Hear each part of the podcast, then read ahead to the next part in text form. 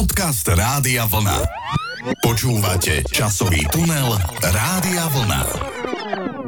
Milí poslucháči, pán kolega, naše podcasty sú venované rôznym témam, našim spomienkam na obdobie, keď sme vyrastali v budovaní socializmu, keď to mám takto povedať, ale jedna taká téma, ktorá možno, že bude mať veľký presah aj do súčasnosti, je téma zlozvykov a rôznych závislostí. Nechceme teraz e, polemizovať o tejto téme z nejakého lekárskeho alebo odborného pohľadu. Skôr také tie naše drobnučké, ľudské a niekedy aj milé závislosti. Čo poviete, pán kolega? Áno, srdečne vás pozdravujem. Tak je pravda, že tie zlozvyky niektoré sú nemenné, nesú sa e, tou históriou pravidelne, pravidelne sa opakujú v ľudskom živote, ale potom sú aj také, ktoré sa viažu k tej ktorej dobe. Takže dúfam, že sa nám podarí zaspomínať si na niečo, čo ste možno e, prežili aj vy, možno aj nejaký ten zlozvyk alebo príjemnú závislosť máte aj v súčasnosti, takže poďme na to, pán kolega. No, e, hlavne to bude aj o tých pesničkách. To by som ani nepredpokladal dopredu, že koľko máme na Slovensku a v Čechách rôznych rôznych pesničiek o závislostiach a o zlozvykoch, o tom potom.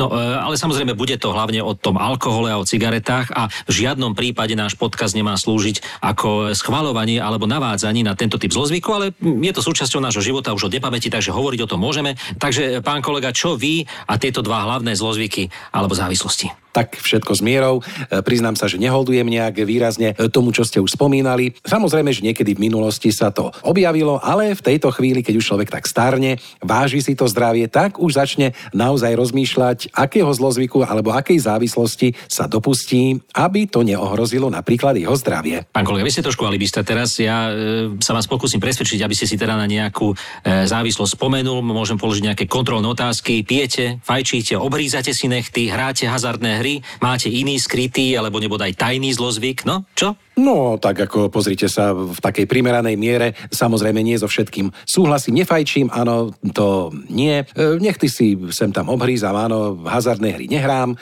a nejaký skrytý alebo nebude aj tajný zlozvyk, čo ja viem, musel by som dlho rozmýšľať. No, pán kolega, s vami nebude všetko v poriadku, lebo normálny človek musí mať nejaký zlozvyk. To sa nehnevajte na mňa, to je čudné minimálne. No tak pozrite sa, niekto má, niekto nemá.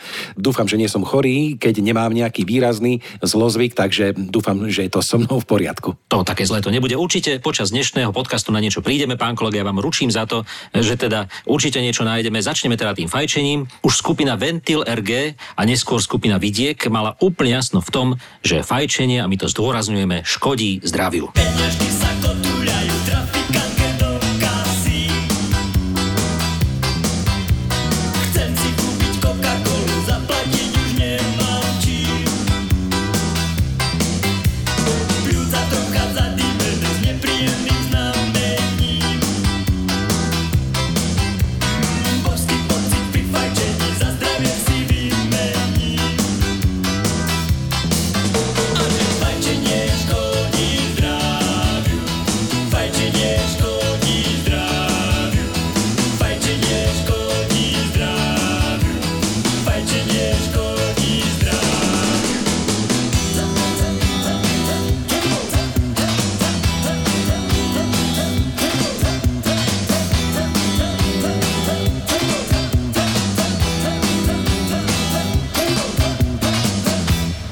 pán kolega. Poďme teraz na to fajčenie. Skúste si tak spomenúť, teraz nehovorím o tom dospelom veku, ale ako dieťa. Ja si pamätám, že kedy si to fajčenie bolo tolerované oveľa viac ako dnes a bolo to aj takou záležitosťou e, detskej a mládežníckej prestíže niekedy aspoň tú cigaretu strčiť do úst. Takže čo, niekde za školou, pán kolega, ako to bolo s vami? Ale tak áno, samozrejme, našlo sa niečo také. Pamätám si, že sme skúšali takto potajomky fajčiť, ale fajčili sme také šúlané cigarety, čiže bol to ten tabak, nebolo to cez nejaký ten filter, No ale samozrejme, nejak nám to veľmi nechutilo. A ešte taká spomienka sa mi k tomu viaže, že vždycky, aby nás e, niekto neobvinil z toho, že sme takto tajne e, pofajčievali, tak sme to zajedali škoricovým cukrom. Neviem, prečo sme si vybrali práve tento druh tovaru, ale pravdepodobne sme boli ešte nejaký taký nevyvinutý v tomto smere, ale zajedali sme to škoricovým cukrom, aby sme teda nepáchli po tabaku. A následne ste páchli nielen po tabaku, ale ešte aj po škoricovom cukre. No, ja som s kamarátmi testoval lacnejšie verzie tohto zlozvyku, ale tiež sa neujali. Ja si pamätám, že kedy si bolo dostať také prázdne cigaretové dutinky. Mne sa to strašne páčilo, lebo sa to dalo rôznym spôsobom využiť v iných veciach, teda ako pri fajčení. Bola to vlastne prázdna cigareta bez tabaku. No a pamätám si, že sme teda skúšali, keďže tabak nebol k dispozícii, rôzne druhy zoschnutých listov. Tak v rukách rozmrviť, popadané boli zo stromov, tak sme ich pozbierali a skúšali sme to teda napchať do tých dutiniek a následne sme skúšali ten dym vtiahnuť minimálne teda do úst, lebo o tom, aby sme ho ťahali do plúc, nemohlo byť ani reči. Samozrejme, okamžite po takomto nádychu sme sa rozkašľali, bolo to odporné, bolo to hnusné a rozhodne z takéhoto fajčenia nič nebolo. Aj keď teda musím povedať, pán kolega, neviem, či sa na to spomínate aj z našich archívnych relácií, že kedysi sa fajčilo naozaj všade, v každej situácii, v každom prostredí a dokonca v televízii fajčili aj ľudia, ktorí sa popri tom rozprávali o športe. Áno, to je už dnes asi nepredstaviteľné, aby napríklad nejaký minister alebo predseda vlády pred kamerami fajčil, rozprával sa o tom, ako bude zveľaďovať náš štát, odklepával si to na nejakom rokovaní. Dnes už všetkých tých fajčiarov našťastie teda vyhnali pred budovy alebo do nejakých tých vytriedených miestností a už žiaľ takéhoto politika vidíme len po zabučky a teda nie pri nejakých e, dôležitých rokovaniach, ako si spomínali. Tak žiaľ, chvála Bohu by som povedal, pán kolega, lebo naozaj, kedy si sa fajčil, ja si spomínam na jeden rozhovor, Štefana Nosále rozprával o Lúčnici, boli tam tanečníci, aj tanečnice z Lúčnice pri takom veľkom stole. No a ako prvý e, si v tomto televíznom diskurznom klube zapálil redaktor a následne sa pridali všetci, vrátane pána Nosála, aj tie dievčence si zapálili. Skrátka, fajčilo sa, až kým táto relácia, rozhovor o zdravom e, folklórnom tanci neskončila. Fajčilo sa na úradoch, fajčilo sa v nemocniciach, fajčilo sa dokonca aj v autobusu. A viete, prečo to bolo, pán kolega? No? No, pretože fajčenie nebolo nejakým spôsobom až do roku 1976 v Československu regulované. Bola to vlastne e, úplne verejná a slobodná vec a nikto vám nič nemohol, pokiaľ ste si naozaj zapálili aj v obchode, alebo teda kdekoľvek inde. Až v roku 1976 prišiel na stôl vtedajšej Československej republiky zákon, ktorý e, fajčenie upravoval a začal ho regulovať mimochodom veľmi prísne, pretože ak bolo dovtedy neregulované, tak zrazu sa e, nemohlo fajčiť v reštauráciách, nemohlo sa fajčiť v autobusoch, v dopravných prostriedkoch všeobecne, vo verejných teda a takisto v nemocniciach, v obchodoch a na rôznych verejných miestach, aj keď tento zákon bol pomerne tvrdý, prichádzal do praxe veľmi pomaly a ľudia si na to veľmi ťažko po tých rokoch bezbrehého fajčenia zvykali. Dokonca ja si pamätám ešte 90. roky, kedy ešte stále v tých reštauráciách a v tých rôznych e, nekaviarniach fajčili bežne a tieto priestory boli tak zafajčené, že dokonca tie steny a záclony a rolety boli sivé, alebo teda skôr také žltkavé od toho cigaretového dymu. Áno, presne tak. No ale, pán kolega, poďme preč od tohto fajčenia, pretože už mám taký pocit, že sa mi aj ťažšie dýcha, už len z toho, keď to počujem.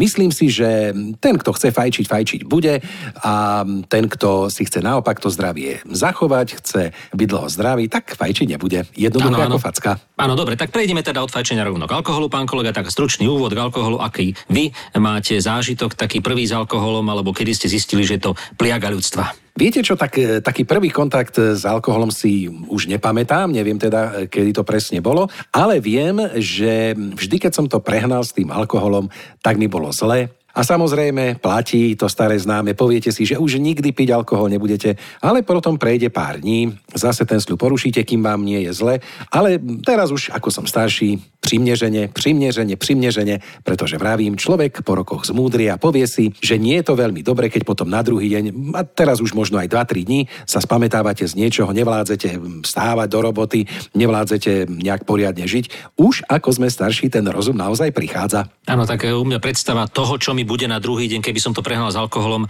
e, mi dostatočne jasne dáva najavo, že teda ten alkohol piť nemôžem a je to taká výstraha, tá predstava bola v hlavy. Ale pamätám si ja, keď som bol ešte malý chlapec, bol som na domaši s otcom, aj s rodinou teda. A otec strašne chcel, aby som jeho kolegom z roboty, ktorí tam boli s ním, zaspieval piese Nechodí od Miroslava Žbírku. Mne sa nejak nechcelo, hambil som sa a teda vypýtal som si ako protihodnotu za tento môj náročný hudobný výkon, že teda dobre zaspievam, ale musíš mi dať vypiť celé pivo. Mal som vtedy asi 12 rokov. No a na moje veľké prekvapenie otec súhlasil teda. Asi vedel, čo robí, pretože ja som to považoval za svoju ohromnú výhru, no tak som teda nechodí zaspieval. A následne som si toto pivo potom asi o dva týždne neskôr vypýtal, keď sme boli spolu na takej chate. Otec opäť súhlasil, ostal som prekvapený. Až potom, keď mi bolo na druhý deň strašne zle z toho, čo som vypil asi len polovicu toho piva, e, som pochopil, že teda otec si povedal, že keďže zakázané ovocie najviac chutí, tak mi teda s vedomím toho, čo mi následne bude a aké to bude pre mňa ponaučenie, toto pivo dal vypiť piť. A odvtedy si pamätám, že som veľmi rozmýšľal, či si vypijem teda aj po tých 18 rokoch jedno alebo dve piva, pretože som vedel, že veľmi negatívne reagujem na alkohol, pán kolega. No ale potom sme sa ešte predsa len so spolužiakmi zo strednej školy odvážili a bola to taká až rebelská akcia. Rozhodli sme sa, že pôjdeme zo školy na pivo. Mali sme 15 rokov a boli to ešte také tie socialistické pivárny, kde sa na stojáka popíjali tie piva rôzni robotníci, tam boli pracovníci z podnikov, ktorí si odskočili počas obednej prestávky. My sme sa tak nejak tak priplíchtili medzi nich, boli sme takí nenápadní, schovávali sme sa veľmi opatrne a s bázňou sme si vypýtali o tej výčapničky takej silnejšej pani tie piva v tých zatečených pohároch. Tá pena pretekala a kvapkala na zem. My sme sa tak schovali do kútika a popíjali sme to pivo, vôbec nám nechutilo, bolo horké. E, navyše sme mali neustály stres, či nás náhodou neuvidí nejaký profesor zo strednej školy. Rýchlo sme to nejak vypili, vôbec nám to nechutilo, nebol to žiadny zážitok, ale bol to skôr taký odvážny čin, aj keď úplne zbytočný. No vidíte, trošku som prekvapený, že vám teda to pivo predali. Áno, áno, tak to sa robilo. Že teda tá pani e, výčapnička nezavolala na vás verejnú bezpečnosť a nevyriešila to veľmi jednoducho, rázne a stručne zavolaním rodičov do školy k riaditeľovi a by ste dostali možno aj takéto verejné pokarhanie. A tak toto by ste mi prijali, pán kolega. Veď pozrite sa, v tom čase sa alkohol propagoval úplne bežne, dokonca aj film Limonádový Joe, aj keď teda samozrejme hlavnou myšlienkou tohto príbehu bola propagácia nealkoholického nápoja, predsa len pieseň Whisky, to je moje gusto, zarezonovala oveľa viac ako tá druhá o kolaloke. Takže whisky, to je moje gusto.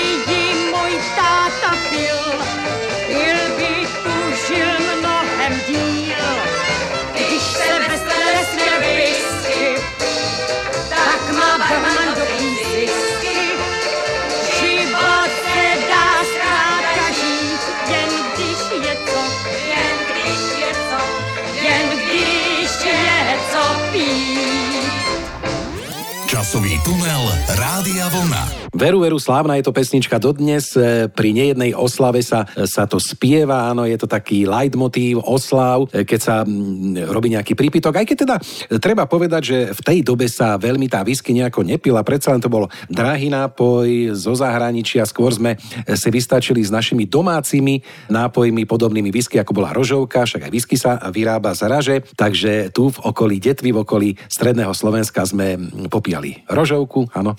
Takže zaujímavé, že e, si zvolili za tento nápoj práve whisky. A ja keď som potom aj okoštoval tú whisky, keďže človeka to tak lákalo piť ten zahraničný nápoj, tak priznám sa, že tiež mi to nejak moc nechutilo, ale potom zase, keď som bol starší, našiel som si k tomu cestu. A ako sa hovorí, ak teda piť v jeden večer, tak len jeden druh nápoju nemiešať, aby vám potom na druhý deň nebolo zle. No dobre, pán kolega, ale ja teraz trošku od tejto témy odbehnem, spomeniem ešte tú arizonskou bievici, ako teda vystupovala Kvieta Fialová v tomto filme spievala túto pieseň, ona bola tá negatívna samozrejme v prvej fáze tohto filmu, pretože spievala o whisky, o alkohole, o tom západnom škodlivom alkohole, naproti tomu tá krásna blondína, ktorá propagovala kolalokovú limonádu spolu s limonádovým joje. To bola tá pozitívna, krásna žena. No a pán kolega, tu už prechádzam k téme takým tým mužským drobným nerestiam, závislostiam a to je, ako teda sa vám páčili v tomto čase ženy. Demonstrujme to napríklad na príklade týchto dvoch protipólov.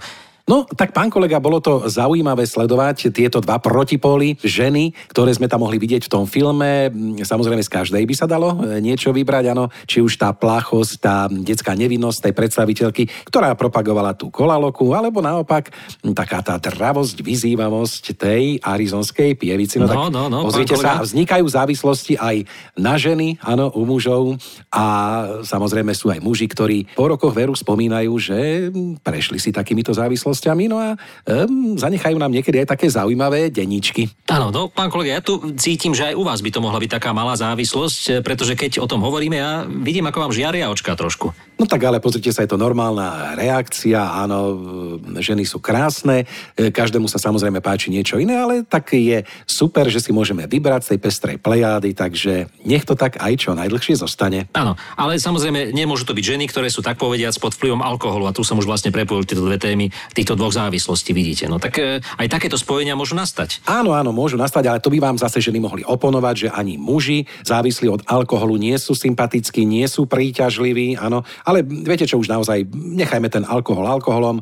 čo nemáme napríklad nejaké krajšie závislosti a zlozvyky? Áno, hovorili sme o tých ženách, naozaj vzťah môže prerásť častokrát aj do závislosti a m, väčšinou takáto závislosť potom nekončí v liečebnom ústave, ale v manželstve, alebo teda niekedy aj niekde inde. V každom prípade poďme na inú závislosť. Pán kolega, ja si myslím, že vám bude tiež blízka napríklad peniaze. Čo poviete? No tak e, pozrite sa, ale čo je na peniazoch zlé, áno, peniaze sú výborné, za peniaze si môžete kúpiť napríklad 10 deka šunky alebo nejaké dobré mesko, obedík, áno. Áno, áno, A tie mince ako štrngot sú papierové krásne šuštia. Nehovorme si, že teda počas tých e, storočí a tisíc ročí mm, sa nestali takou príjemnou závislosťou pre každého z nás, veď povedzme si, kto by nechcel mať veľa peniazy, aj keď teda hovorí sa tiež, že peniaze nie sú všetko, ale pokiaľ ich máte. No, pán kolega, ešte stále ste presvedčení, že nemáte žiadnu závislosť, keď vás takto počúvam? Nie, nie, nie, nie, nie, nie, myslím si, že nie. Všetko primneženie, primerane, takže myslím si, že treba to v živote tak vyvažovať aj nejakými inými vecami. Prípadne, keď niekto na vás pozoruje, že ste na niečom závislí, tak ho pozorne počúvať, e, ešte sa ho možno nejak tak opýtať, porozmýšľať nad sebou, aby to neprešlo do nejakej tej chronickej a už nepríjemnej závislosti v každom smere. V minulosti teda tých peňazí naozaj nebolo mnoho za socializmu, ľudia zarábali ako sa len dalo a keď nevedeli zarobiť, tak potom tí menej čestní a menej charakterní získavali peniaze aj nečestným spôsobom a tí ostatní, zase tí menej charakterní, im to strašným spôsobom závideli a tak vznikali rôzne rozpory v spoločnosti, dokonca až také veľké, že skupina Elán zložila o tomto pieseň. Koľko a čo za to? je medzi nami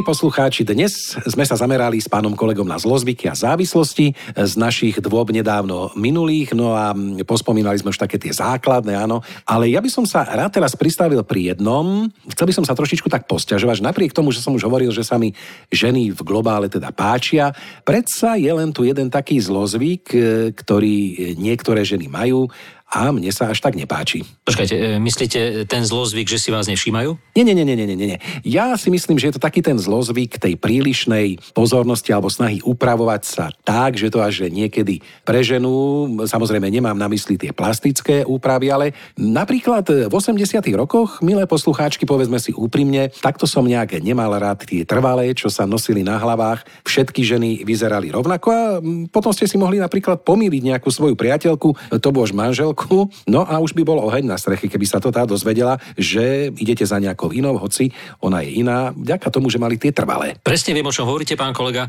E, Oblečenie bolo väčšinou podobné, lebo však zase veľký výber v našich predajniach e, odevov nebol. A tak skrátka, keď ste pristupovali k takejto žene odzadu, ja si to pamätám moje mami, naozaj v práci u nej mali ženy veľmi podobné účesy, taká tá klasická trvala s tými drobnými kudrlinkami na hlave, nosili to v tých 80 rokoch takmer všetky ženy. Bolo to spôsobené podľa dobových materiálov aj tým, že táto trvalá bola prevzatá ako princíp úpravy vlasov zo západu, kde ale teda tie trvalé sa robili na tisíc spôsobov, najmä teda tak, aby vyhovovali konkrétnej majiteľke toho účesu a jej tvári, veľkosti a tak ďalej. Ale keďže u nás sa toto veľmi zjednodušilo a tých prostriedkov na e, tvorbu trvalej nebolo veľa, no tak sa robila ako na bežiacom páse, prišla žena, urobili sa tie kodrlinky, išla ďalšia.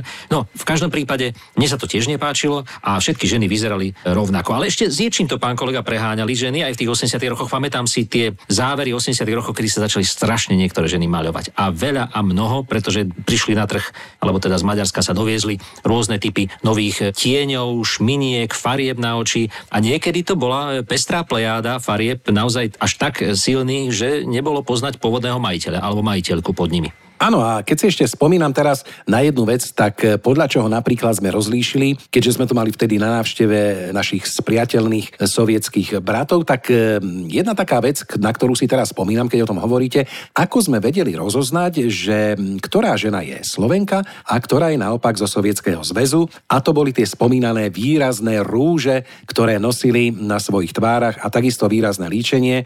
Takže myslím si, že v tomto sa dosiahla taká tá dokonalosť pri týchto ženách a vedeli sme teda dobre rozlíšiť, kto je tu z Československa, kto je tu doma a kto naopak na tej návšteve. Áno, boli zamaskované skrátka, aby ich nebolo poznať. Ale aby sme boli spravodliví, teda samozrejme ženy, tie si dávali trvalú, aj e, sa maľovali, ale aby muži nezostali pozadu, tak aj tí si teda dávali v tých 80 rokoch vo veľkej miere a mnohí robiť trvalú, no a potom boli rôzne iné módne výstrelky, ktoré teda mužom tiež nevylepšovali zovňajšok v tých 80 rokoch. A boli to rôzne typy oblečenia, ktoré sa začali vo veľkom množstve nosiť, obtiahnuté nohavice, potom tá doba metalu, kedy naozaj muži podľahli tejto móde a stali sa dokonca závislými na mnohom, čo im nevylepšovalo imič. Ale o tom potom, poďme teraz k Ivanovi Mládkovi, ktorý asi tiež mal e, problémy s tými vymaľovanými ženami a veľmi taktne a slušne svoju e, manželku alebo svoju ženu v tej piesni prosil o tom, aby sa už prestala malovať. Má milovaná, proč chodí taková zmalovaná?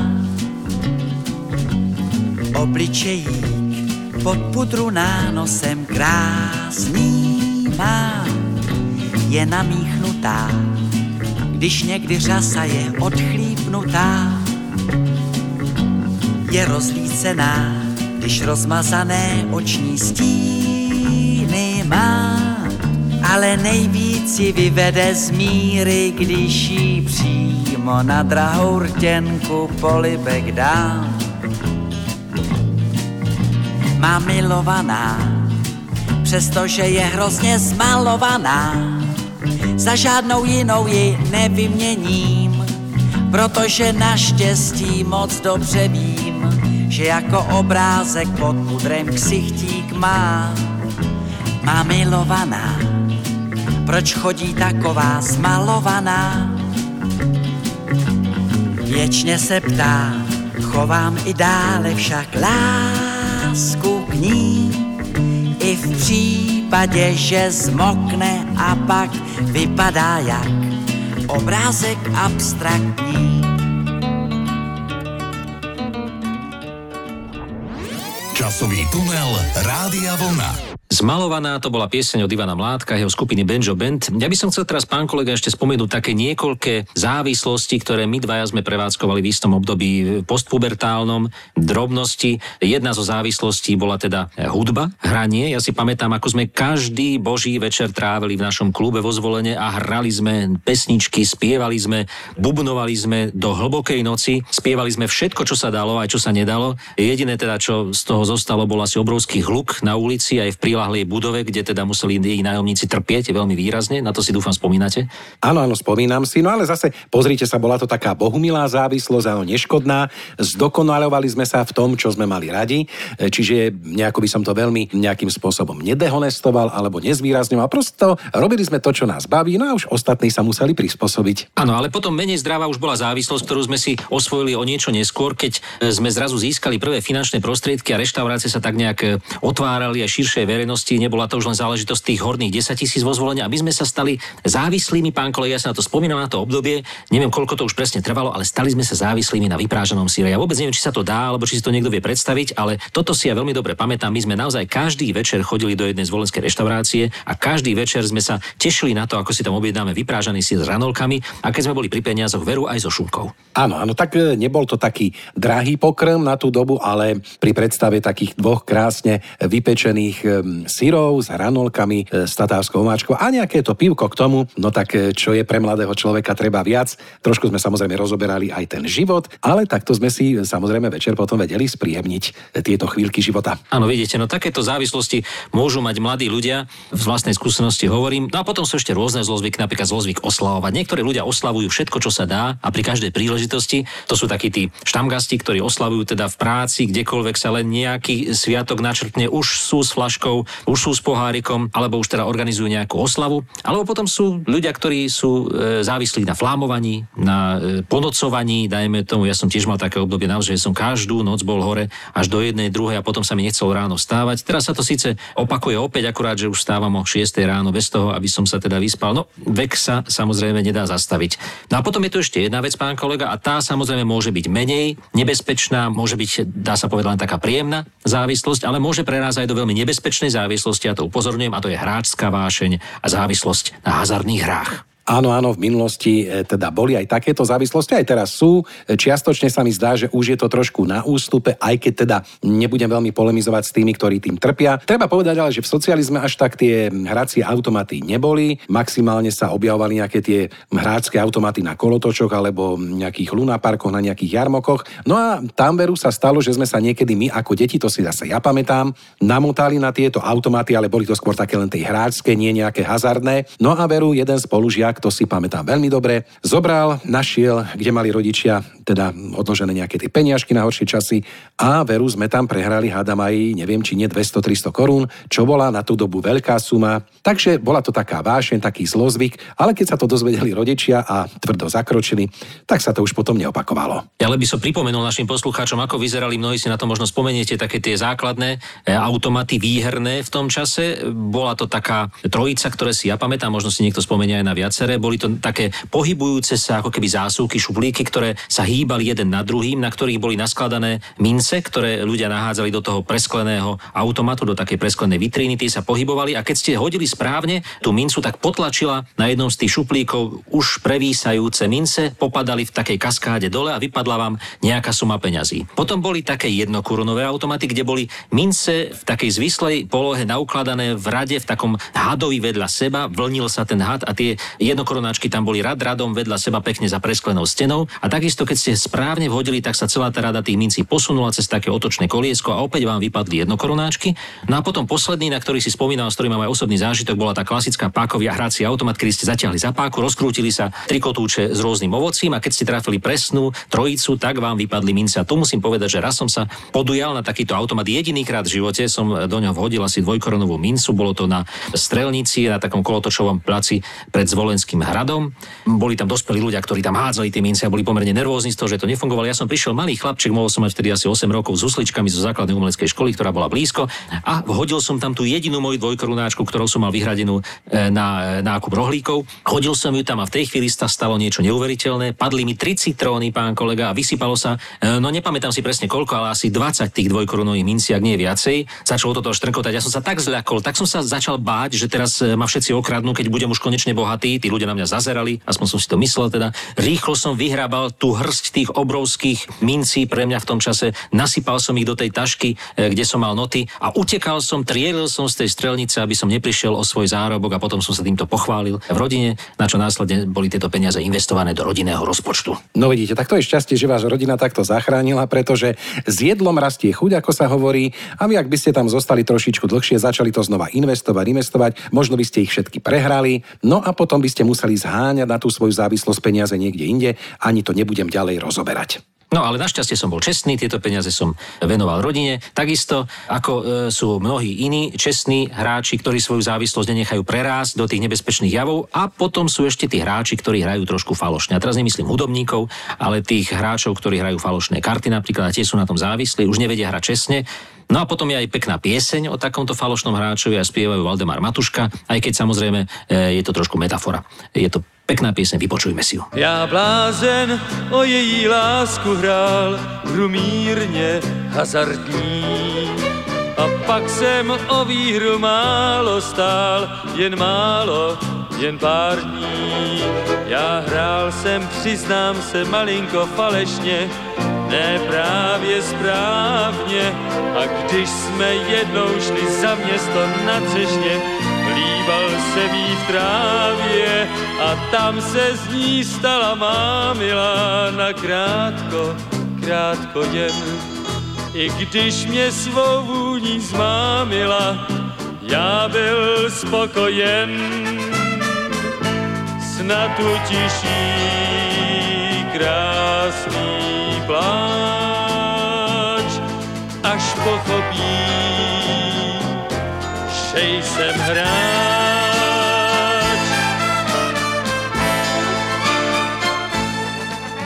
Pán kolega, keď už spomíname tieto zlozvyky a závislosti, ja ešte by som rád pripomenul také, ktoré sú možno nejaké také neškodné, áno, že človek si pri nich nezničí zdravie alebo naopak nepríde o celý majetok. Neviem, zaspomínajte si aj vy, milí poslucháči, či vám to zostalo až dodnes napríklad také šťukanie perom, áno, veľmi neobľúbené, Áno, áno. ktoré sme častokrát v škole robievali, alebo búchanie noho, alebo také trasenie, keď je človek nervózny, určite to poznáte dobre aj dnes, e, tak sa tým človek ventiluje.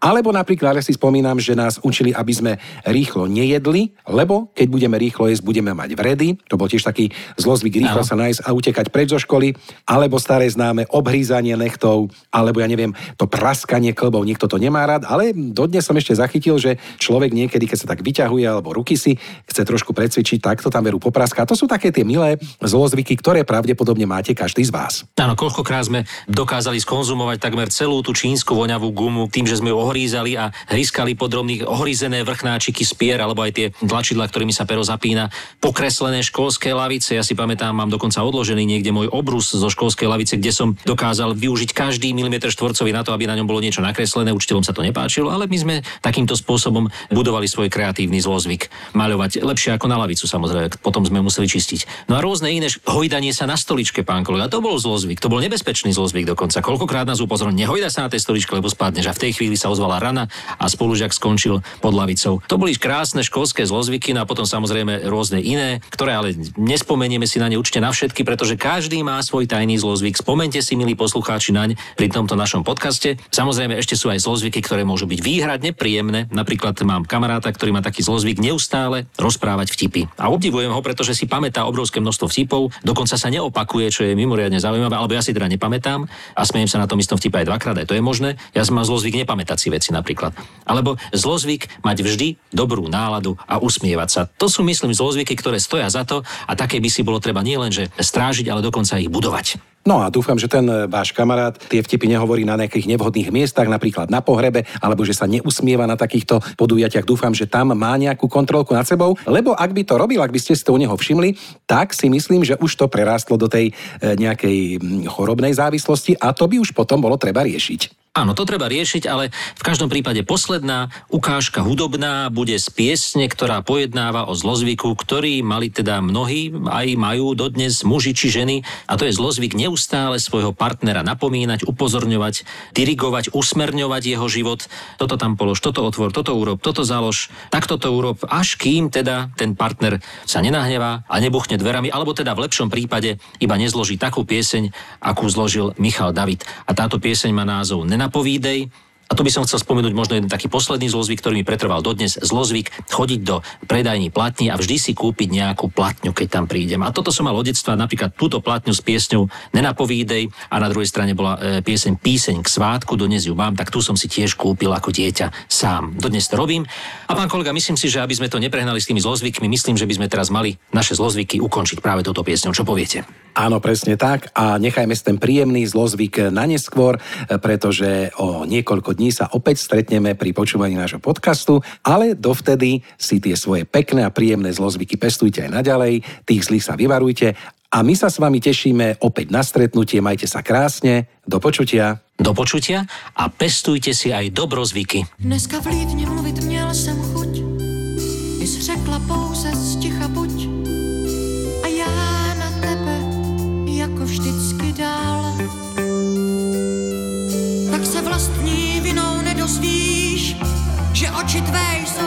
plyš. A kdybych směl, tak líčil bych je dál. A když jsem začal jako koče příst, tak řekla si mi obrať list. Já nesměl jsem už ani slůvko říct. Za to ty si byla výřečná a řekla jsi přitom míň než já nevíc.